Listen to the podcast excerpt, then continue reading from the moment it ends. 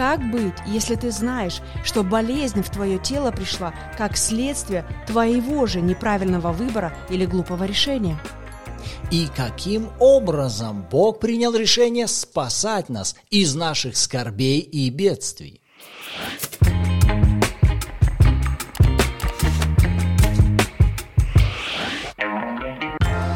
Доброе утро, добрый день или добрый вечер всем любящим Бога и Его Слово. Сегодня для того, чтобы увидеть обетование исцеления, мы отправимся с вами к стихам 106 псалма и прочтем с 17 по 21 стихи. Поэтому берите свои Библии, блокноты и ручки, и мы с вами начинаем. Вы на канале Арим, с вами Руслан и Ирина Андреева, и это подкаст «Библия. Читаем вместе». И, как обычно, давайте откроем себя для взаимодействия со Святым Духом. Отец, во имя Иисуса, мы благодарим Тебя за Твое Слово и за служение учителя и наставника Святого Духа. Мы осознаем, что сами увидеть, уразуметь и понять Твое Слово мы не можем, но при этом мы знаем, что мы не оставлены, и Ты желаешь учить, открывать наш ум и наше сердце к разумению Писания. Святой Дух, учи и наставь нас на всякую истину. Аминь.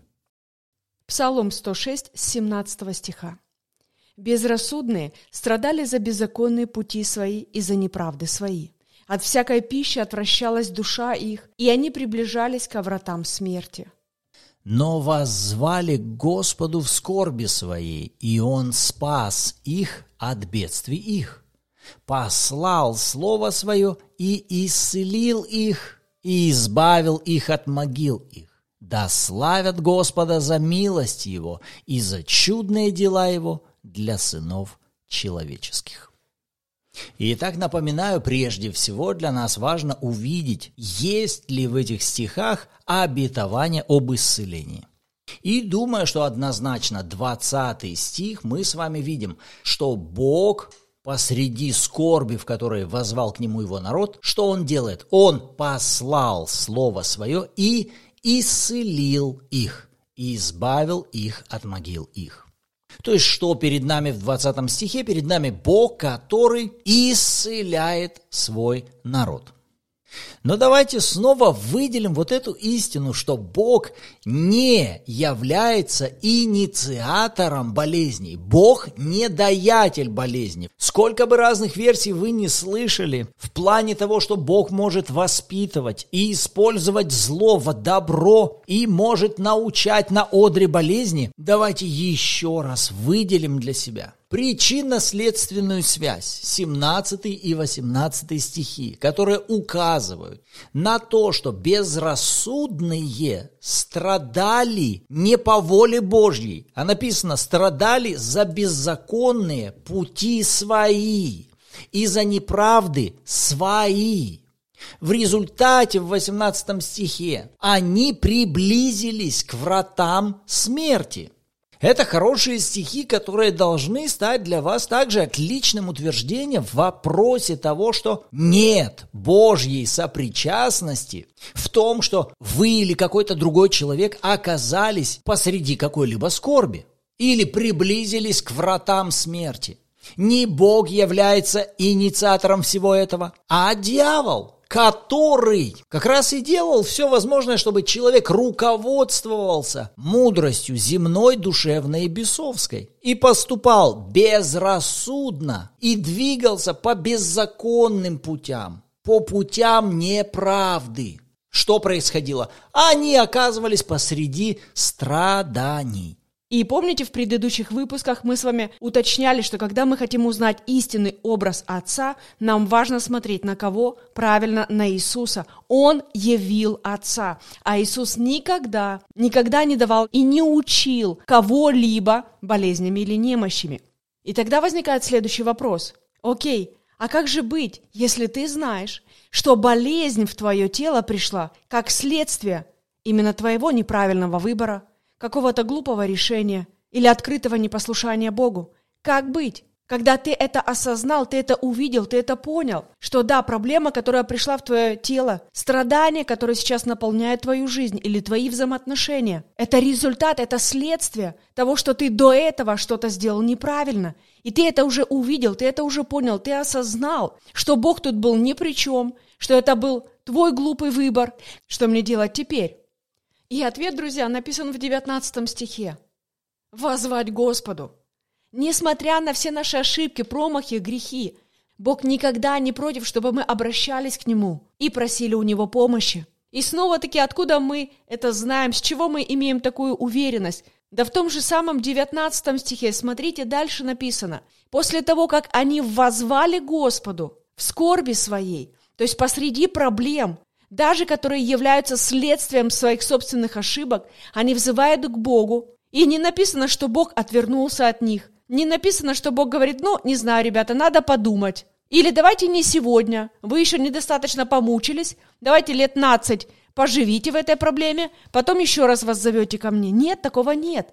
Написано, Он спас их от бедствий их. Вот реакция Бога на то, когда его народ взывает к Нему даже посреди скорби. И нам важно верить в то, что реакция Бога посреди любых бедствий, в которых бы мы с вами не оказались, Его реакция – это спасающий нас, избавляющий нас. И послушайте, мы сейчас не столько поощряем вас, да, творите беззаконные дела свои, ходите по путям неправды, Бог все равно вас спасет. Да нет, как раз здесь нам и важно увидеть здоровый баланс – Ходить беззаконными путями опасно. Поступать, руководствуясь мудростью земной, душевной и бесовской, опасно. Это все приведет к страданиям рано или поздно.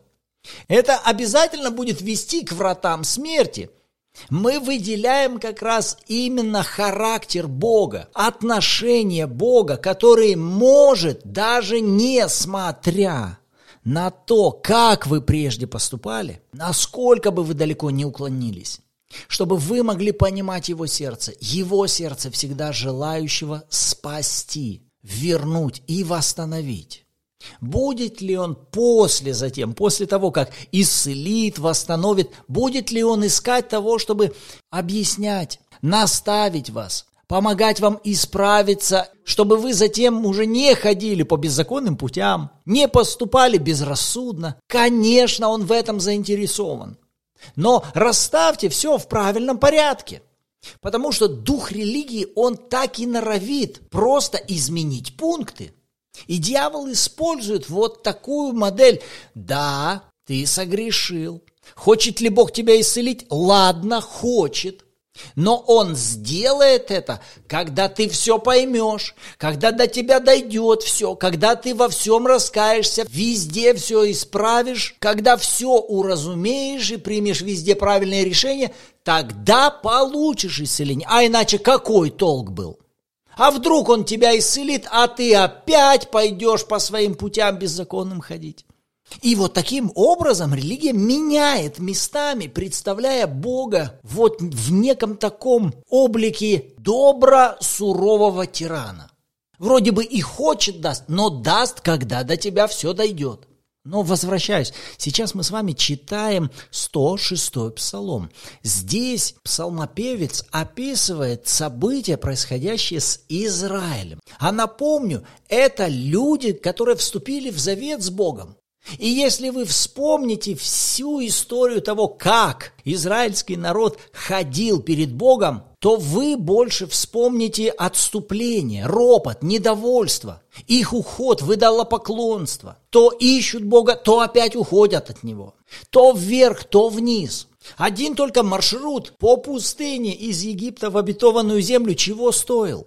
Как они вели себя с Господом? Безрассудно? Да. Поступая все еще беззаконно? Да. Но смотрите, Бог, несмотря на это, написано, Он выходил к ним навстречу, когда они взывали к Нему, и спасал их от бедствий их. А уже педагогическое воспитание, звучащее затем наставление, исправление, обличение, это уже было потом. Опять же, возвращаясь к примеру Иисуса, когда мы посмотрим с вами на Христа – в Евангелии от Иоанна есть история, где Иисус приходит и в купальне Вифезда исцеляет одного парализованного, который 38 лет лежал в этой купальне. Иисус совершенно не копался в его прошлом. Какие беззаконные твои пути привели тебя в эту болезнь? Нет. Иисус приходит и исцеляет его. Говорит, бери постель твою и ходи. Исцеленный тут же поднимается и начинает ходить. И затем на следующий день Иисус встречает этого же человека и говорит, вот ты выздоровел, не греши больше, чтобы не случилось с тобой чего хуже. Смотрите, что вначале было? Бог вначале дал ему исцеление, а затем уже работает на исправление его старых путей на новые. Аминь. Я думаю, здесь вы смогли увидеть эту последовательность. Хорошо, давайте перейдем к 20 стиху, потому что он крайне важен, и его нам важно рассматривать именно в сочетании с 19 стихом. Прочтите вместе эти два стиха но возвали Господу в скорби своей, и Он спас их от бедствий их, послал Слово Свое и исцелил их, и избавил их от могил их. Посмотрите на последовательности в этом предложении. Вначале народ взывает посреди своей скорби, затем результат. Бог спас их от бедствий их. Но обратите внимание, здесь не точка стоит. Здесь стоит точка с запятой – и после точки с запятой идет объяснение того, как Бог это сделал. Послал Слово Свое и исцелил их, и избавил их от могил их. Повторюсь, 19 и 20 стих необходимо читать вместе, потому что здесь как раз и указывает псалмопевец на то, каким образом Бог прежде всего совершает свое служение.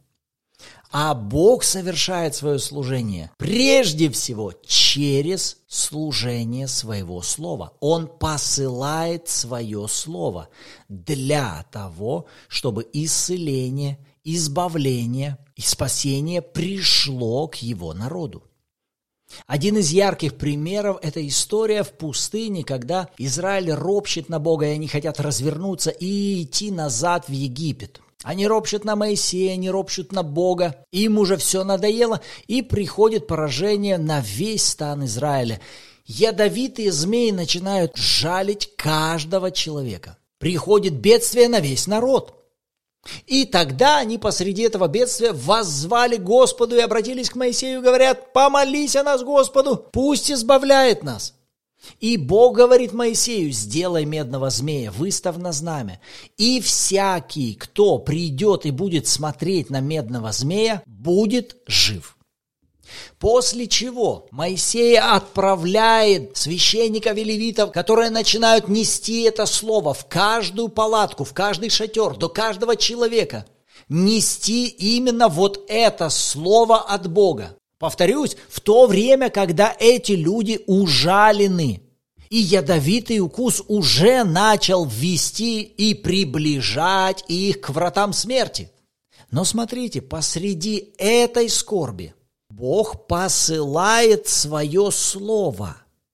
И в результате те, которые взяли слово, посланное Богом, поверили в это слово, вышли из своих палаток, оставили все свои попытки как-то самостоятельно справиться со смертью, они отправились к медному змею и стали на него смотреть.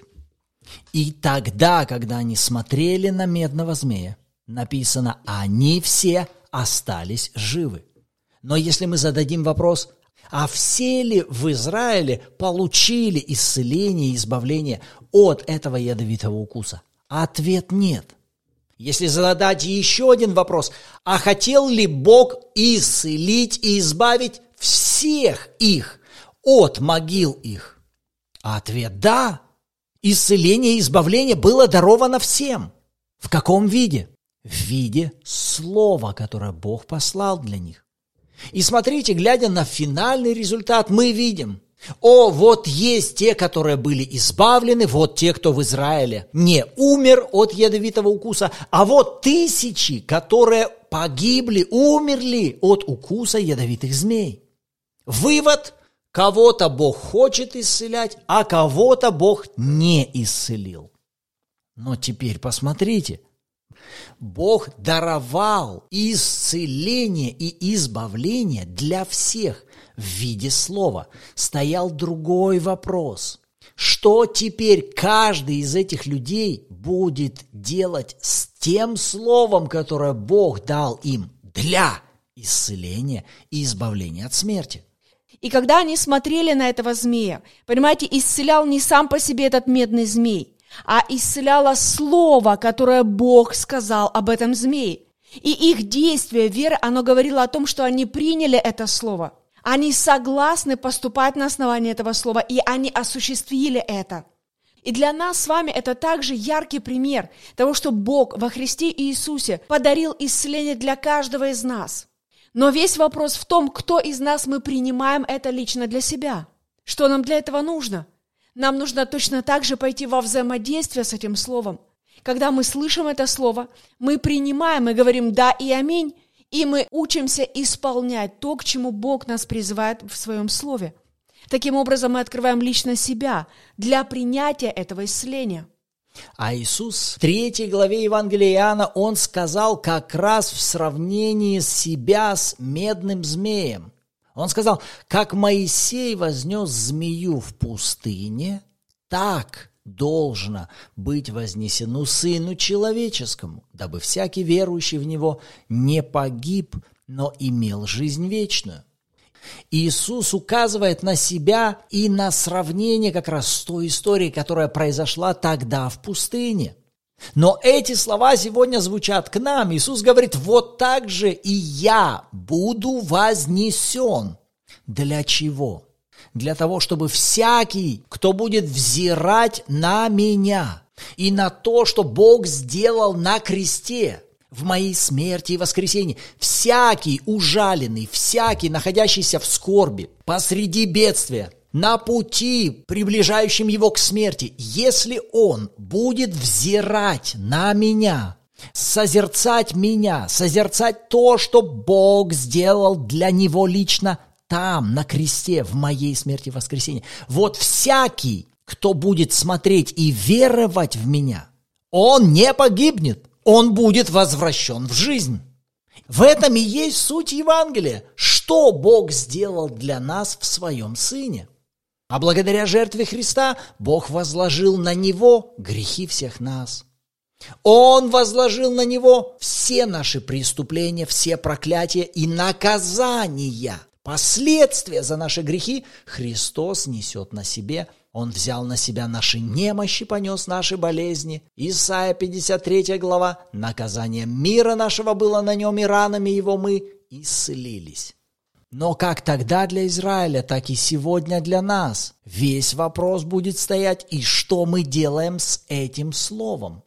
То есть, другими словами, мы снова приходим к выбору и решению, друзья. Потому что со стороны Бога нет никаких критериев, для кого именно это доступно, а для кого именно это закрыто. Смотрите, в Иоанна 3.15 мы прочитали, что это относится ко всякому, дабы всякий верующий в Него, то есть это любой и каждый, это открыто для любого и для каждого. Возвращаясь к нашему псалму 106, мы снова-таки там не видим каких-то критериев, кому это доступно, а кому закрыто. То есть это говорит нам о том, что со стороны Бога это открыто и доступно абсолютно для каждого, то есть для всех. Значит, кто определяет, будет ли это работать именно в его жизни? Конечно же, сам человек. Это именно я определяю, будет ли это Слово Божье работать именно в моей жизни. Причем я могу это определить именно в отношении самой себя. Я не могу определить это вместо вас, для вашей жизни. Это вы выбираете. Понимаете, если даже Бог не заставляет нас делать этот самый правильный выбор, Он предлагает, учитывая при этом свободу выбора, нашу волю, ты имеешь право отказаться. Я буду рад, если ты примешь это, но я не могу тебя заставить принимать это. Вот почему мы говорим о том, что это выбор и решение, насколько я принимаю это слово именно в мою жизнь. Насколько именно я готова идти во взаимодействие с этим словом и учиться быть исполнителем того слова, которое Бог дает в мою жизнь. Итак, что мы смогли увидеть с вами в этих стихах? Мы, во-первых, смогли еще раз утвердить для себя, что Бог не является автором немощи и болезни. Не Он приводит нас в те или иные виды скорбей. Наше безрассудие, беззаконные пути, неправедность – это приводит нас к самым различным видам бедствий. Что нам делать, если мы оказались там? 19 стих. «Взывать Господу и верить, что Его желание – это спасти и избавить нас». Следующее мы увидели, каким образом Он это делает. Он прежде всего делает это через свое слово. Он посылает нам свое слово. Он послал уже нам свое слово, чтобы через это слово вы могли получать всякий раз исцеление и избавление. И мы с вами обозначили, что Бог нелицеприятный. У него нет того, что вот этого я исцелю, а этого не исцелю. И когда вы видите какие-то примеры или слышите свидетельства, вот одного человека исцелил, а этот молился, его не исцелил. Ну, значит, Бог вот этого особо любит, а этого недолюбливает. Нет, разница только в том, как один и второй взаимодействовал со словами воли Божьей как один и второй высвободил свою веру для принятия от Бога. Бог всегда служит каждому человеку. Он нелицеприятный. Он посылает слово для всех. Он отдал Иисуса для всех. И как мы прочли в Иоанна, чтобы всякий, кто поверит. Единственное, что Бог не может сделать за нас, это принять решение поверить в то слово, которое Он послал нам. Это решение всегда остается за нами. Аминь. Итак, могли ли мы в этих пяти стихах с вами увидеть обетование исцеления? Мы с вами не только увидели обетование исцеления, но также смогли рассмотреть и то, каким образом мы с вами можем принимать исцеление от Бога и избавление от всяких бедствий через принятие Его Слова и соединение с Его Словом. Поэтому выбор доверять Слову Божьему, друзья, это правильный, хороший выбор. Добро пожаловать! Аминь. Вот то, на что Господь обратил наше внимание, когда мы читали эти стихи, а на что Он обратил внимание ваше. С удовольствием почитаем обратную связь от вас в комментариях, либо же в чате Bible в Телеграме, где также каждую субботу в 14.00 по киевскому времени у нас проходят онлайн-эфиры в аудиоформате, где мы с вами обсуждаем прочитанные стихи, общаемся и назидаемся в вере. Рады будем видеть каждого из вас. Аминь. И в завершение давайте построим нашу молитву и провозглашение на основании этих стихов. Отец, мы благодарим Тебя за то, что Ты всегда благ, и Ты желаешь спасать нас от бедствий, в которых мы можем оказываться посреди скорби. Ты слышишь наши молитвы и всегда открыт, чтобы спасать нас. Мы осознаем, что только наше безрассудство, Наши беззаконные пути и наши неправды приводят нас к разным бедствиям и скорбям. Не ты автор бедствий и скорбей, ты источник нашего избавления. И ты всегда исполнен желания спасать нас. И мы верим, что ты послал в нашу жизнь Слово. Ты дал нам Слово Евангелия. Ты дал нам достаточно своего слова, чтобы мы могли принимать от Тебя исцеление, избавление, прощение, мудрость, обеспечение, все потребное для жизни и благочестия. Мы верим в это, и мы принимаем. Да славим мы Тебя за милости Твои и за чудные дела Твои для нас лично. Аминь. Аминь. Слава Господу. Рады были быть сегодня с вами. В следующем выпуске услышимся. Всем благословений!